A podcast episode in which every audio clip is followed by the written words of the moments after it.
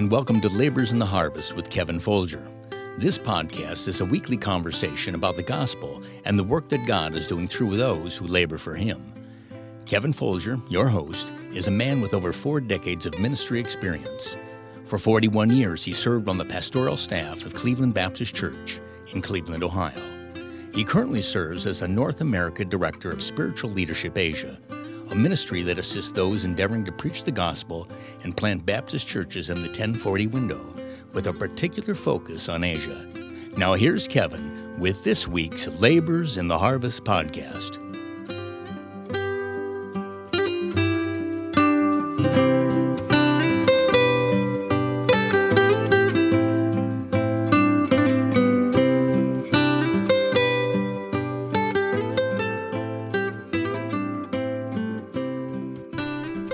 This is Kevin Folger. I want to welcome you back to Labors in the Harvest podcast. We're so grateful that you've joined us. Today, we pick up our conversation uh, where we left off last week. If you were with us last week, you know that we introduced you to a, a friend of mine by the name of Brother Lou Engle. Brother Engle uh, has been a part of the Cleveland Baptist Church close to 60 years. He and his wife got saved at the Cleveland Baptist Church in 1964 and uh, at the age of 32. And uh, for many, many years, of course, prior to that, was a Roman Catholic and uh, kind of grew up in the inner city of Cleveland. God brought him into his life a lovely woman who really helped him tremendously. And together they became part of the Cleveland Baptist Church. She uh, oversaw our nurseries there at the church for over 40 some years, almost 42. And Brother Lou was a Sunday school teacher for uh, almost 30 years. And uh, we're very, very grateful for the influence they've had in their life because he was my Sunday school teacher in the third grade, and I remember that distinctly. And then, of course, uh, also taught some of my children. So, but part of the podcast today. Thanks for joining me. No, thank you. It's okay. a privilege of being here again. Well, we're going to pick my up my old student. Very old, getting older by the day. So we're going to pick up our conversation last week, and we had talked about you just getting started in uh, teaching Sunday school and um, it's kind of a, a, a, growing process in your life, and really, in some respects, that's really what Sunday school teaching is. It's it's you know one person learning something and then conveying that truth to another generation. And uh, again, I think they selected you because they knew you had a heart to learn. And uh, I have to tell you, as a young man growing up, you had a great influence and an impact upon my life. And so uh, when I uh, grew into a, a point of full time ministry, and I look out there and I see many, many people like yourself and your wife who paid, played such an integral part in my life, it was quite humbling to me to be a pastor to folks like that. Now you have a younger pastor, my son, who you also taught in Sunday school and had an impact on his life. And so that's got to have a, that has to have, bring a sense of uh, joy to you, I would think. Yes, it is. It really is amazing. And you've got quite a son that is a preacher. Better watch out. well, I, there, I, don't think we're in competition with each other, but it, no. it was, it's, a, it's, a, great blessing. But it is see. wonderful yeah, to see that happen. Yes, yeah, for it sure. Is. So let's talk a little bit about your, your Sunday school teaching days. And uh, so you were uh, you started. Was it third grade? Is where you started? Yes, I started in the third grade, and as I progressed and learned learned the Bible and things of that nature, then I thought, well, you know what? These kids, you know, they never get to go anywhere. So I decided to take them fishing. And I am a fisherman. I, I just like the sport. Uh, it's a lazy sport. You mm-hmm. just sit there and wait for the fish to come in. but uh, I, Lois and I, and my two ch- my two girls we had, and my girls were familiar with putting worms on the hooks and stuff, so they were helping me with these little kids and putting the helping with the bait and everything like that. And they just really enjoyed it, you know. Yeah. And so every time I could, I, I took maybe a couple of boys out, maybe to uh, a private lake or something where they could catch. No, I would knew they would do it, and I that was an ongoing thing for me. And so I, I we both enjoyed it, and yeah. it was a wonderful thing to do that. And well, I have to tell you, I uh, I was one of those boys that you took fishing. I don't think I'd ever been fishing before, and I remember going out to Findley State Park in Wellington. Yes, you took us out there and uh, I remember catching a bluegill for the very first time, and I didn't want to touch that fish because I'd never seen anything like it. It stunk, and it was flipping and flopping around. And I think you probably had to help me get off the off the hook, or one of your girls did. That's for sure. But uh, those type of things, you know, we, we can't minimize because you know it shows you know, of course, today we live in a, in a different time, but to show, uh, besides just teaching, to invest in people's lives, to, to show them that you care is so vitally important. Would you agree with that? Yes, I do. Yeah. And since I went through something similar to them, I had more compassion Right. on those, and not to be a bouncer, but to be a teacher. Right. Exactly. Exactly. Well, you, again, you know, I don't, I don't know, can, can't remember any particular Sunday school lesson, but I think it was just the, the overall, as I think about it now, I think it was just the overall consistency I saw in your life through the years of just being a faithful man to, to come to church. And that doesn't mean you didn't have your some some issues that you had to deal with in your own life, but you know, just faithful to serve the Lord. And that made a tremendous impact on a, on a little boy growing up at the Cleveland Baptist Church in my life, I'm sure, as well as others. I know even to this day, uh, I just celebrated my 90th birthday, and one of my students came up to me and says, Lou, do you remember the building that we were putting in, in our class? I says, yes. I says, what was the subject? He says, because the last block that was going to be put into that building was the last person on this earth that was going to be saved, mm-hmm. and the Lord was going to return, and he still remembered it. Uh, how about that? Isn't that something? Object lessons. Yeah. Mm-hmm. Right. Well, again, you and your wife, you raised a couple of daughters, and um, you had some health issues uh, in your life that caused uh, like an early medical retirement. Is that correct? Yes. Okay. You went through some fairly major heart surgeries, as I recall. Yeah, I had right in a row, and in, in a period of time, I had three heart attacks. Then I had two open heart surgeries. Then I had a stent put in, and now I am currently on my second pacemaker. Mm. So the Lord's not done with me yet. I guess I not. well, I, w- I, I know that we're, we're not doing a video of this, but I wish our folks could see you because you uh, certainly don't look like you're 90, nor does your wife look her age as well you both have just uh, God has blessed you with uh, some good health and and I mean beyond obviously the heart issue, right. but you've uh, you know most people you'd think if they had a bad heart they wouldn't be 90 years old and still able to get to church and you know have have a quality of life, but you do. It's an amazing thing once you get saved and you you enjoy God so much that you can't wait to get back to church. Mm-hmm. The fellowship is there. The preaching is there. Mm. Uh, if you need anything done, they're willing to help you and stuff. I never had that in the Catholic Church. Mm-hmm. Nothing like that. Right. No, nothing like the fellowship. And I, I often think about if, if this is what it's going to be on, if, if this is what it's like on this earth, just think what it's going to be like in heaven. Well, heaven's going to be something, isn't it? yeah. I made up a poem. Can I tell sure. it to you? Yeah, absolutely. Uh, when we were in, in the class, I says, I, uh, Brother Weeks was in charge of us, and he wanted everybody to write something about themselves. And this is what I wrote about me. And it goes like this Since I've been born, many years have passed. Frustration, anger. How long will they last? The more I live in this world, the more I see this wicked world take hold of me. The answer to the above is not in fame, but Jesus Christ is his name now bound for heaven to live thousands of years with no more pain and no more tears. Oh, that's wonderful. Well, I want our, our, listeners to know that you didn't have a paper in front of you. You had, you had that in your mind and in your heart. That's yes. wonderful. Yeah, that's good. Yeah.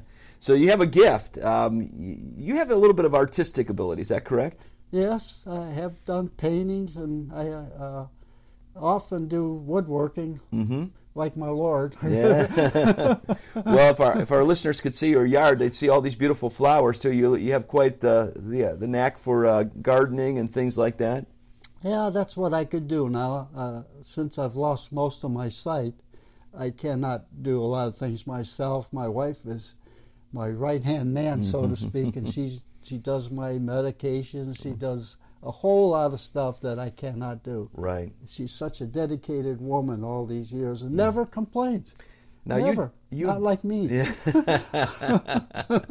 well, we men are kind of like that, you know. We, we kind of like to feel sorry for ourselves, and our wives are the ones that kind of help us along in life for sure. So you have lost quite a bit of your vision. Are you legally blind? They say I'm low, what they call low vision because I can see okay. some. All right. So, how do you read your Bible? the VA, I served in, in the Army and since 1953 to 1955. And when I came out, uh, I found out through Bob Folger, your father, he says, Lou, why are you paying for all that stuff? You're a veteran. Why don't you just go to the VA? And? I said, well, I never, never thought about it. And your father wound up saving me a lot of money because all those uh, things that are available to veterans is free, mm-hmm. depending on your situation. Right, sure. Anyway, so uh, I have I was going quite often with for my eye checkup and everything, and I finally got to this one doctor who really took me under her wings, and uh, her last name is Goldberg, and I invited her to church. I gave her a tract, and she says, "Well, I'm a Jew, but I but I I don't practice it." And I invited her to church. Well, come on over our church, you know. And anyway, she saw my need to go to the blind center mm. because of my vision, because I could hardly read the chart anymore.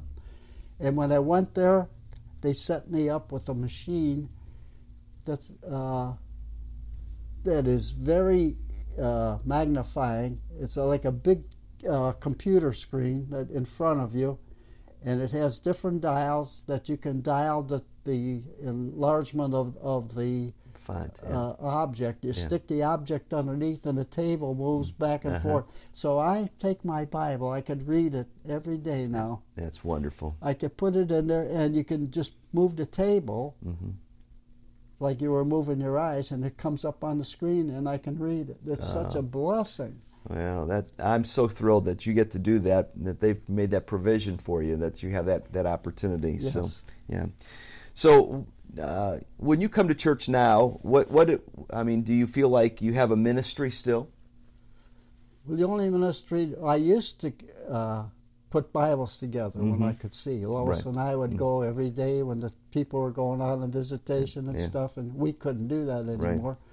So we start doing that. We mm. start putting Bibles together, when, and we enjoyed it. But I got to the point where I can't do that right. anymore. So mm. the last, the only thing I could do now is be a witness with a track. Mm-hmm. And every time I get an opportunity, I was in Aldi's uh, store coming out one day, and and I says, hey, I'd like to invite you to come to our church. And I hand her a tray. and she says, this is my third one today. Good. I said, Wonderful. well, praise the Lord. I said, the Lord wants you to really yeah. read that thing. for sure, for sure. But that's that, that's what I have yeah. left. And prior to that, I used to speak at nursing homes. And you went to the city mission, as and I recall. I worked at the city missions, and at one time, at one time, I had two nursing homes, a city mission, teaching Sunday school, and my friend Brother Plum and I went on a visitation, not one week, um, not one day, not two days, but three times a wow, three days in a week. Wow, because we like soul winning, Amen. we love to get out there and yeah. do it, and and it, praise the Lord, He's up there right now. yeah, for sure. So one of the things I think, and I don't know that you even think about it as being a ministry, but when you come to church, I know for me, it's always encouraging to see you and your wife walk in the door. And I, of course, uh, you know, COVID was a problem for many, many folks and kept folks out of church. But see you folks back. But I do think, and whether you realize it or not, I think just the fact that you're there and then just your spirit is an encouragement to folks. And uh, I want I want you to know that that I, I really do believe that you know just the presence of you and your wife and then when folks come around you, you know, you have a positive attitude and spirit. That's an encouragement, specifically to younger Christians who get to meet you and uh, realize the, the life that you've lived. So. Well, it's a good thing in our church because a lot of us are on our way up. and, that's right. And the church is continuing to grow, and that's yeah. a beautiful thing to see the young people and taking over our areas that we did sure. at one time. That's a beautiful thing. Well, we need to speak to that, you know, because there are there is always a need, and I and I think folks need to understand that. Sometimes they walk into a larger church like Cleveland Baptist, and they think, well, you know, there's nothing for me to do because it's a large church. But the truth of the matter is, the larger the church, the more there is to do, and the more jobs and ministries that need to be filled. Right? Yes. Yeah. And also, I learned on tithing. Yeah. I, I learned on tithing and the offerings, and, yeah. and that's an amazing thing I know some people don't like to reach very deep, but I've learned over the years whatever you give to the Lord always comes back. Oh, he yeah. always blesses. And and then some. And then some. That's right. That's right. Yeah, and I've been blessed with a very good wife, a very good home, two wonderful children. Uh, he's brought me through many trials and tribulations Yeah. in my life, but I'm still here, and I don't know how long, but when he does, I'll see you later. we're, we're ready to go, aren't we? We're ready. We're, our bags are packed, as the saying goes, and we're ready to go. the Lord, correct. Yeah, the Lord should I come, or was if He so calls glad us. that I was taken out of Catholicism. hmm the, the image of a false religion that's that the, it's so gripping on people because of all the traditions and statues and I could say can I say something Sure. I remember uh, I, I was trying to think in my mind what happened what what things are different in, in a Catholic church well they got holy water they invented the sign of the cross they invented the confessional booth they invented purgatory. They invented candles. They still have, they still sacrifice Christ on the cross. He, he only died once, but they still uh, uh, sacrificed Christ on the cross through their mass. And I was reading in the scripture one day how God condemned all the stuff that they wear. Mhm. He he was talking about the Pharisees, and Mhm. and he says they come out with all their clothing on and look at me, and they broaden this and they broaden that, and Jesus says they have their reward here, but not in not in heaven. hmm Isn't that yeah. amazing? Yeah. Now Yeah. our our you don't wear special clothes.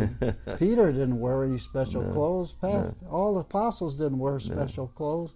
So that's one thing I, I look at. I says, boy, praise the Lord. We're doing what the Lord says in our church. I do think that when you come out of a, a religion like Catholicism and you find the truth, there's there's just probably a greater desire to reach others that are immersed in it. Would you say that's sure. true? I would say that. Yeah, yeah. So I go back through the years and I think about Cleveland Baptist Church and I think about all the people, and of course many of them were saved there at the church. But we, I don't know if it would be true now, but I would say at one point maybe 50% of the church would have been at one point Roman Catholic, and uh, so because Cleveland is a was a pretty Roman Catholic town, predominantly Roman Ca- Catholic, specifically among the Caucasian Yes. um, uh, uh, group of, of in, in Cleveland, Ohio. So, and so of course uh, through the years, uh, as one Catholic would get saved, they many times would have a sphere of influence and reach others and you know other family members. And, and I know that you tried to reach some of your family before. I led my brother, my oldest brother, to the Lord. Yeah. I led uh, Mr. Bill Hirsch. Mm. I got my other brother to come, and he led him to the Lord. My other brother to the Lord. My I had two sisters. One was I, I don't know what happened if she got saved or not. Christ. I, I don't know what the Yeah. end results is, but I led my mom to the Lord. Oh, wonderful. A priest was standing over her on her deathbed, and Mm. I chased him out of there. Good for you. I yeah. did. I said, He can't do a thing for you, but Jesus can, Mom. And she says, Oh, Lord Jesus, please save me. Come into my heart. And, Oh, and I was so glad for that. yeah, for sure. Well, we're going to wrap up our conversation. I want to thank you for being my guest for the last two weeks here on this podcast, Brother Engel. And Miss Engel, thank you so much for being a part of this as well, listening to us as we've uh, kind of re- relived some things. I want to thank our listeners for joining us today. We hope that you'd come back next week when we have begin a new conversation with another friend. As we talk about being laborers for the Lord in His harvest, if we can be of help to you, please don't hesitate to reach out to us through our website at, uh, uh, at kevinfolger.com or uh, leave, leave us a, a comment or rating on on the uh, on the uh, website here, and we sure will uh, appreciate that. Thanks so much for listening, and may the Lord bless you today.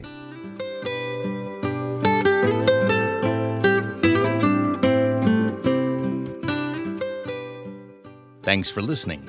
We hope that you've been encouraged by today's podcast. If you've been helped, please subscribe and share this podcast with your friends.